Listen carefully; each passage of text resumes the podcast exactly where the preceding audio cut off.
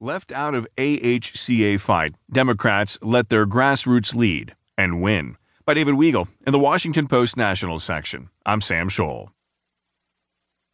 Representative Raja Krishnamoorthi, Democrat Illinois, a freshman from a safe seat in Chicago's suburbs, was just about to deliver his speech against the American Health Care Act when he heard a commotion on the House floor. The bill was being pulled. Democrats, who up until that moment thought the Republicans might yank a rabbit out of the hat,